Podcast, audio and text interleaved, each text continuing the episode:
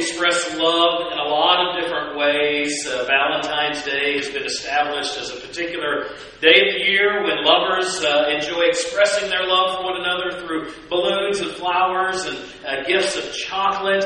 Um, there are birthday celebrations when we express love to children or uh, friends, and it's an amazing opportunity to be able to do that at least once a year to be celebrated and to be hearing expressions of love from others. A friend sometimes will celebrate their, their friendship and the love that they have mutually to each other uh, by uh, preparing photo collages of some particular moments, a particular shared vacation, or uh, just a lifetime and years spent together and enjoying one another's company. Sometimes love is expressed uh, when uh, a person loves shopping for greeting cards and uh, when they come across that perfect greeting card that expresses precisely what they would want uh, to, to say and say it so much better than they think they ever can, it becomes quite a gift and an expression of love, uh, maybe to a parent during a wedding anniversary or whatever it might be.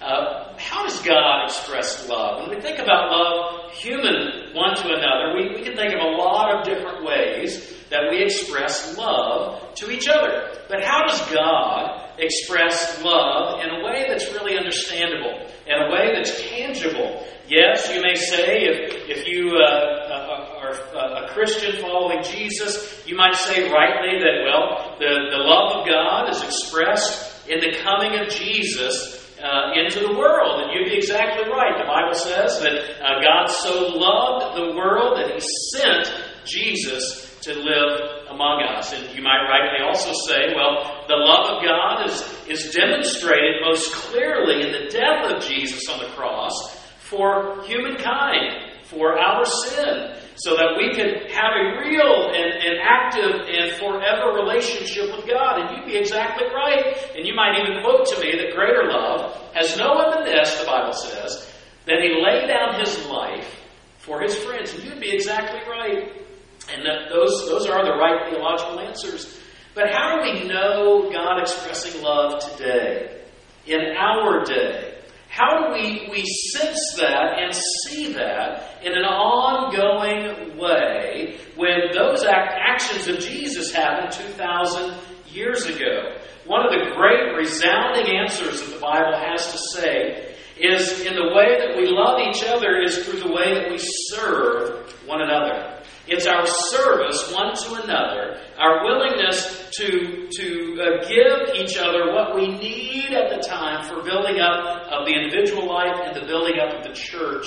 And each time, sister and brother, each time that we serve one another, it's an expression of love and it's a tangible way that someone else is experiencing the love of God for them.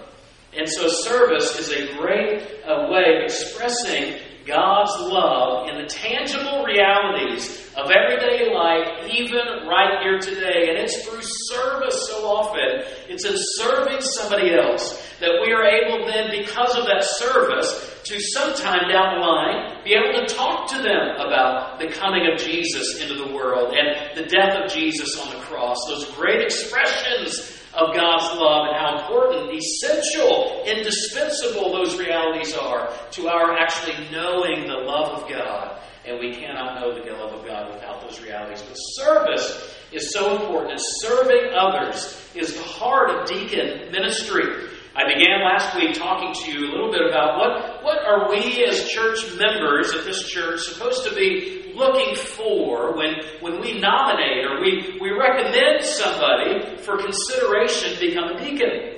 And the Bible has a lot to say. If you want to uh, hear more about that, you can go to our website and listen to last week's sermon about uh, what sorts of things are we looking for in, in the characteristics of a deacon. Today, I would like us to, to think about and to look at um, one person in the Scripture who was a deacon and to learn from that life as much as we can to squeeze out from that this passage out of Romans chapter 16. Let me invite you to open your Bibles there. Romans chapter 16. And we're going to be introduced to Phoebe. And out of these two verses uh, where she is described as a deacon. We're going to try to, to understand a little bit more of how we learn what deacon ministry might be for this church and how we aspire as a church for deacon ministry to be meaningful as the Lord intends it to be for us. So in Romans chapter 16, at the very end of Paul's writing, uh, we think that, that in Rome it wasn't just a single church, it was uh, likely a, a, collection of uh, numerous house churches spread out around that great city of the first century. And Paul has been writing and touching on so many great issues and topics. It's in Romans that we have so much rich theology and understanding the importance of the cross of Jesus and how God has expressed his love in that for you. And we come to chapter 16, and as is, is common in the letters of that time and, and in that area of the world, uh, he is giving greetings to specific individuals. And uh, he, we come and we read this. Uh, Romans chapter 16, verses 1 and 2. He says, I commend to you our sister Phoebe, a servant of the church at Cenchrea, that you may welcome her in the Lord in a way worthy of the saints, and help her in whatever she may need from you, for she has been a patron of many and of myself as well. So, Phoebe, we don't know a whole lot about Phoebe, but uh, she seems to be quite a, a commendable person and a lover of the Lord and helpful in the work of the church, and specifically in Paul's ministry. She lives and comes from the city of Cenchrea, which uh, was not far, kind of a suburb almost of the, the Greek city of Corinth. It was a port city there, probably for uh, Corinth and uh, aiding the economy of that area. She probably is the one who has carried the letter from Paul to the church in Rome. And uh, she likely comes, and now, as one who has literally hand held and carried and delivered the, the, the, letter into the hands of the leaders of the church in Rome, she now stands there as the scroll is unrolled and it's read, and they get to the end of the scroll, and Phoebe standing there among them. Uh, they hear these words that I commend you, Paul says, our dear sister Phoebe. Paul is offering his recommendation. It's a recommendation. This is how recommendation letters were done in the day. He is saying he's introducing Phoebe to the Roman church because they had not yet met her. And uh, we know uh, a little bit about her. One, one scholar has said that Phoebe, uh, this is a, a, Bible commentator, he said, Robert Jewett, he said that, that Phoebe should be welcomed with honors. This is what Paul is saying. In other words, Phoebe should be welcomed with honors suitable to her position as a congregational leader, her previous contributions to the Christian mission, and her role in the missionary project envisioned in, in Rome. Uh, the Bible here, the, these two verses, give some descriptions about Phoebe. Uh, she is described as a sister. Uh, that doesn't mean a sister by blood or birth, but a sister by shared faith in Jesus. Uh, it's a pointer to how the family of God is knit together. God is the father. Those who put their faith and trust in Jesus are adopted into the family of God, and then together we become brothers and sisters. You know, Baptists, especially in other denominations, uh, of generations ago made it a point when they would address each other, when they got together for church functions and activities, that they would specifically call each other brother, brother Steve, and uh, sister Leslie, and uh, whatever it was. That, that's what they did on purpose to remind them that we together forge the family of God being adopted uh, in that family. She is described as a patroness. A patron uh, and that's an interesting word. Uh, we, we, we know out of uh, uh Roman history and, and other ways that uh, someone that this word is used to describe somebody with certain social standing and one who had a, a, good amount of financial means. She was wealthy, we, we presume, to have been given this term as a description about her. It's possible that the believers in her city uh, gathered in her home. We don't know that for a fact, but it's very possible that she had a home large enough for the, the believers in her city to gather and to have uh, church gatherings in her home because it probably would have been large. She seemed to have been one who supported the ministry and acted strongly uh, among uh, among them. She, some commentators suggest that Phoebe was sent to Rome uh, not just to deliver the letter, but possibly to help uh, prepare Rome and the, the believers there's Rome as a launching pad for Paul's hoped for mission into Spain.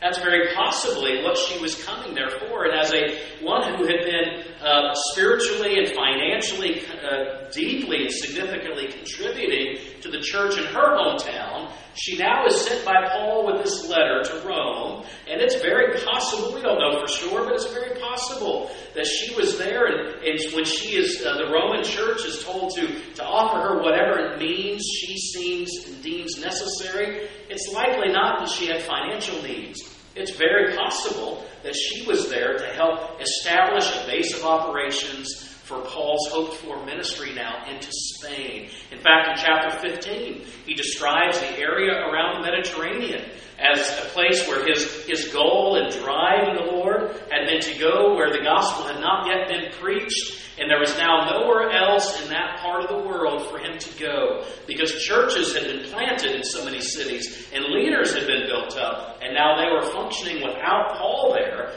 quite well as churches in their own standing. And so now he has hoped, he has put his sights on Spain, and he's hoping now to go there. It's possible that Phoebe has come from uh, Greece, carrying the letter that Paul has sent, very, very perhaps to help uh, create and establish a base of operations for the mission to Spain. So she's described as a sister in the Lord. She's described as a patron, one who uh, spiritually and financially contributed significantly to the work of God and the gospel uh, and, and, its needs in her particular area. She's also described as a deacon. Uh, sometimes the word is translated servant, but many translators uh, believe that the word should actually be uh, understood as deacon. It's the same word used for deacon. Uh, some would want to translate the word deaconess, but nowhere in Greek is the word deacon is found in the first century in any Greek writings that we're aware of. And so the word was deacon, uh, used to, to, describe Phoebe. Um, she had obviously served her church faithfully. Right? Had she not served faithfully, she would not have been entrusted by Paul to carry this letter to Rome and then instructed the Romans both uh, as a recommendation of who Phoebe is and a, an imploring and exhortation that they would supply that which she needed, very possibly, for that Spanish mission. Uh, various scriptures will describe the way that she was so helpful in the faithful ex- execution of her ministry. And on your screen, you've got several Bible translations here. Uh, one, uh, the NIV describes her ministry that she has been a great help to many people, including me, Paul says. Another says that she has been a patron of many and of myself as well. One more says, for she has been helpful to many and especially to me. And then still another says that she she's helped many a person, including me. So Phoebe, in all the things that we don't know about her, what we do know is that she was faithful in the ministry that God had given her she had obviously examined her life and, and whatever financial means she had, and she had determined herself to, to employ, to give herself fully into the work of God. And now she's coming as an emissary from the Apostle Paul himself. I regularly describe deacon ministry this way. In fact, last, our last message last week, I described deacon ministry with these three descriptors. what is the life of a deacon? Phoebe is described as a deacon. A deacon, a deacon ministry at the Tiburon Baptist Church, at least, is a ministry of service. It's an opportunity to help other people. Another fact, uh, part of the ministry is that it's a ministry of presence. It's learning to position myself appropriately beside others so that I can be, in a sense, uh, uh, uh offering the presence of God in a sense in their life, a presence of the church in this person's life to help support and strengthen in their particular time of need. Ministry of deacons is a ministry of prayer where we learn to support one another, to offer strength through prayer, and to enter into the struggle that prayer often is in a world that is dark and broken. Here's what I want to finish the rest of our time with today, and what I said I would do last week is this is that I want to ask you if you are asked by our deacon nominating committee to serve as a deacon. Why is it that you might take that uh, request, that, that, recommendation of you seriously? I, I want to discourage you. If you were asked by our nominating committee to just simply uh, uh, just disregard the request or to dismiss it out of hand without giving any consideration, okay? Here's why. Here's why I want to encourage you to consider, if you were asked, the next time you're asked, to really consider this ministry. Number one is that you have the opportunity to help others. Now that seems obvious. Phoebe, it's uh, they went to great lengths, Paul did, to describe how great of a help she was as a deacon in her church. Deacon ministry, we know the word deacon literally means servant. It's uh, we saw last week in Acts chapter six how those first deacons emerged to, to help serve a need in the church, and they did that. But the help of others can be both uh, spiritual and tangible. Spiritually, it's about learning to come beside and to pray for people under your, your care. In fact, in uh, Romans chapter 15, verse 30, Paul talks about uh, prayer and struggle. he says this I urge you, brothers, by our Lord Jesus Christ and by the love of the Spirit, to join me in my struggle by praying to God for me. So, part of ministering as a deacon is to help others. Part of that help is spiritual help. And the greatest way to spiritually help someone is by praying with them and praying for them. It's entering into the struggle of life with them and the struggle of life in prayer for them. That's a huge part of what deacon ministry is intended to be to help others in their spiritual walk. And then at times standing back and wondering, marveling at what God is doing uh, in the life of others. So there's the spiritual help for others, but there's also tangible help. You know, deacons stand in many ways in the front lines of service to the church and to the members of the church. Our deacons often are the first to know of a, a job loss in, in a, a, particular home, or uh, perhaps financial needs in a home. And so they're often the ones that report first to the pastoral staff, and then we're able to engage in our benevolence ministry to be able to understand the need and help as we are able. And it's a really wonderful, tangible part of our church's love expression to one another. So the next time you're asked to be deacon, whether it's this year or a future year, I want you to prayerfully consider how God might want you to serve in that role in order to help other people. There, there are other reasons that you should consider. Uh, a second one is that you have the opportunity to know other people on a deeper level. Okay, isn't that something we all want? Is to really know each other on a deeper level. I know we talk about it a lot as a church, and it's certainly something we aspire to as a church. Deacon ministry puts you into a position, a relational position with other people, that you are able, where it's mutually beneficial. The other person gets to know you better, and you get to know a handful of others better along the, the time of your, your service as a deacon. You get to help build up and establish, uh, build, either build a relationship or deepen that relationship with other people during that season. It will challenge you. It will challenge you. Deacon ministry will challenge you. There's nothing boring or dull about life as a deacon in this church during this stage of life in our world. Here are some ways it will challenge you. It, it will cost you some of your time. It just absolutely will.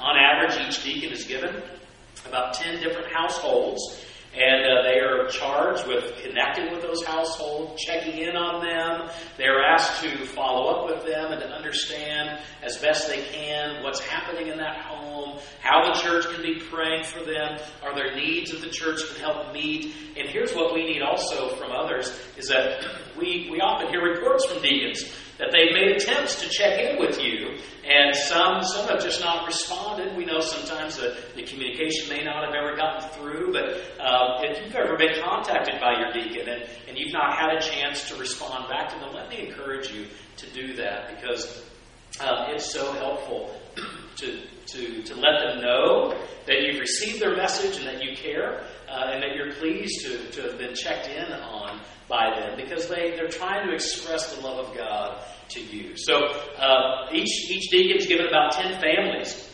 And they're asked periodically through the year to check in on them and to understand what their needs are, to be praying and prayerfully supporting them. Let me ask you a question. Uh, how many of you are in not, uh, zero need of having additional people praying for you? Raise your hand at home if you do not need more people praying for you. I, I hope that there's no hands up wherever you are right now. Because all of us need and, and benefit from the prayers of other people. And deacons, uh, that's a big part of what they, they do in their ministry. Deacons meet about nine times a year. And uh, we, those meetings are really uh, so informative and they're so touching in the way that uh, deacons are expressing their love for one another. And I just want to tell you that even though it will cost you some time, it is an absolute wise gift of your time. It, you will not regret it. Uh, it will challenge you because you will encounter sometimes, perhaps, issues that you don't feel ready to address. You don't feel equipped to address. And you know what? I say to that, welcome to life. Uh, there, there are so many moments in life where you, you might feel ill equipped. And so for you to, to, to not even consider deacon ministry because you, you don't feel ready or prepared, we, we want to help prepare you. We help do some training along the way. We want to encourage you along the way. Uh, but you will encounter some things that you don't feel ready for.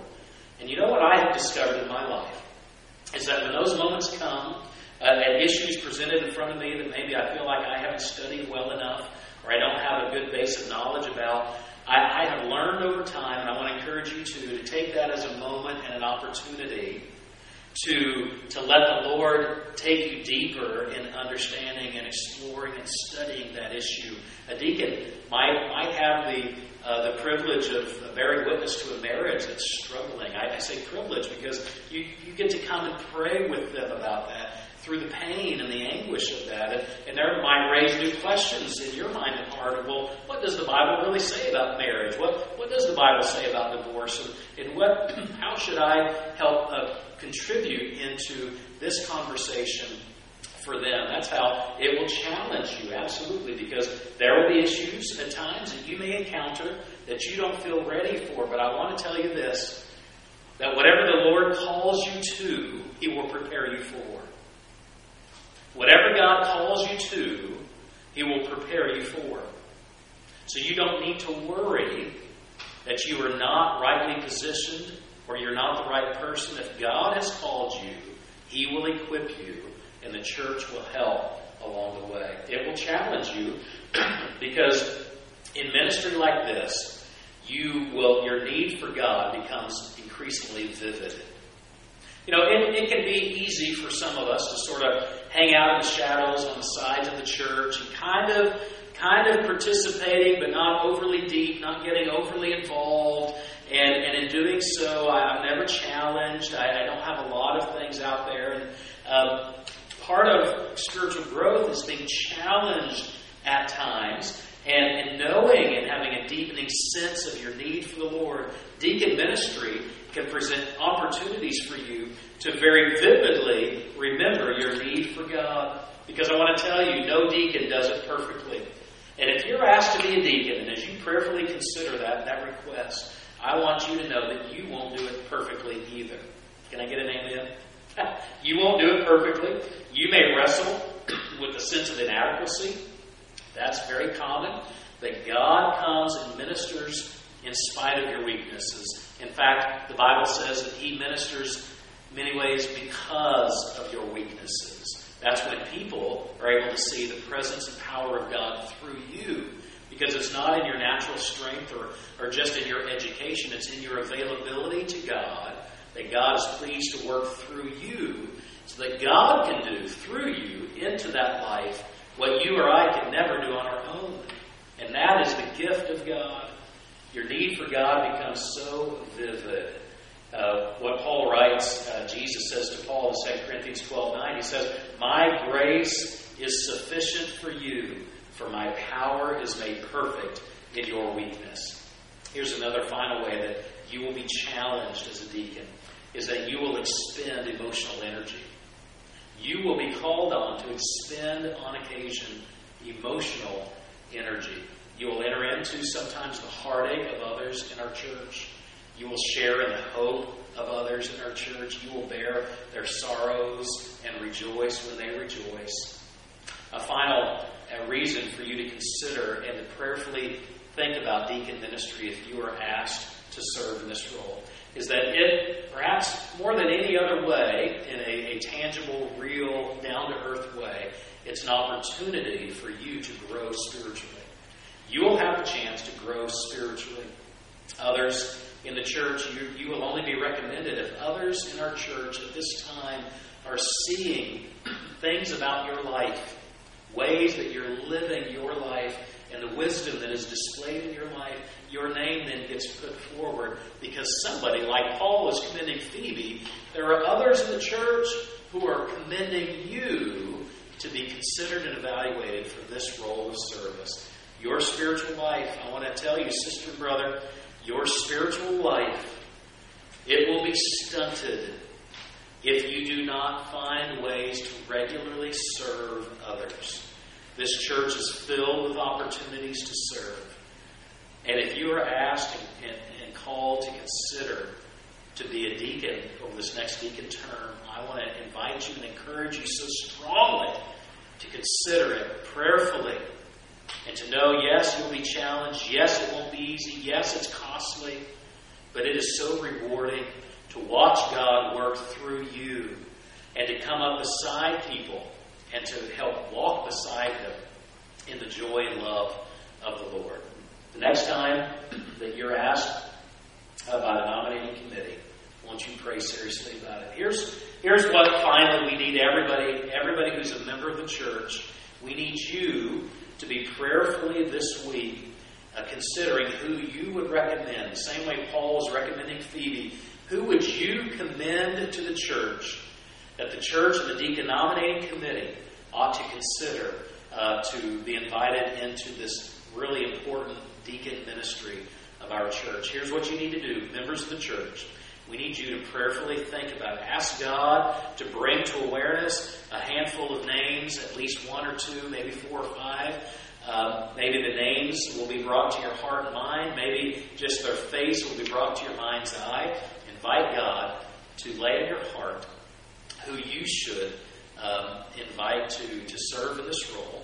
And then I want to encourage you to email Stephen Aoki and to give him uh, your recommendations uh, for who might serve, be considered to serve. And here's what happens. Our deacon nominating committee, they, they look through, work through the names, and they begin to call people on that list. And once we have the, secured the right number of people who have agreed to serve, then those names are put forward for vote for the church. And we're working on, uh, we hope sometime in September, to try to call together a family meeting where we might do some decision making together. So that's all I've got this morning. I do pray that you would seriously, if you are asked to serve as a deacon, that you will take seriously and you won't just dismiss it out of hand, but you'll, you'll ask the Lord if indeed this is the moment that He has called you into this ministry. There may be legitimate reasons that you would say no uh, or that this isn't the right time, but I, I do want you to take it seriously and I encourage you to do so. And I want to pray for you now as you do. In Jesus' name, we pray, God, that uh, we would have wisdom as church members together, that you would give us the wisdom that we need in offering recommendations for those that we have seen your Spirit at work in, people uh, that we have seen wisdom displayed in their life and in the way that they, they handle their affairs of life. We see the wisdom in that, and we think that they can serve spiritually and tangibly the needs of your church here as a deacon. So we ask you as church members to give us wisdom in this matter. We pray too that if, if I happen to be someone who is called and asked to consider being a deacon, that I would take seriously uh, prayer. I would take it to prayer. I would seek your, your guiding hand in it. And Lord, that you would impress on my heart uh, your desire for me in this season of deacon ministry. And knowing that it won't be easy, knowing that it will be costly, knowing that I will be challenged through it. That I can't, I don't know of any other way that faith really grows than, uh, than being sacrificial and being challenged and being confronted in areas where I need to grow along the way. And so, what a gift it is to serve as a deacon. Not that I have everything put together, but I want to be put together in you as you would lead me and teach me, God. So, guide us, we pray, Holy Spirit, with wisdom. In Jesus' name we pray together. Amen.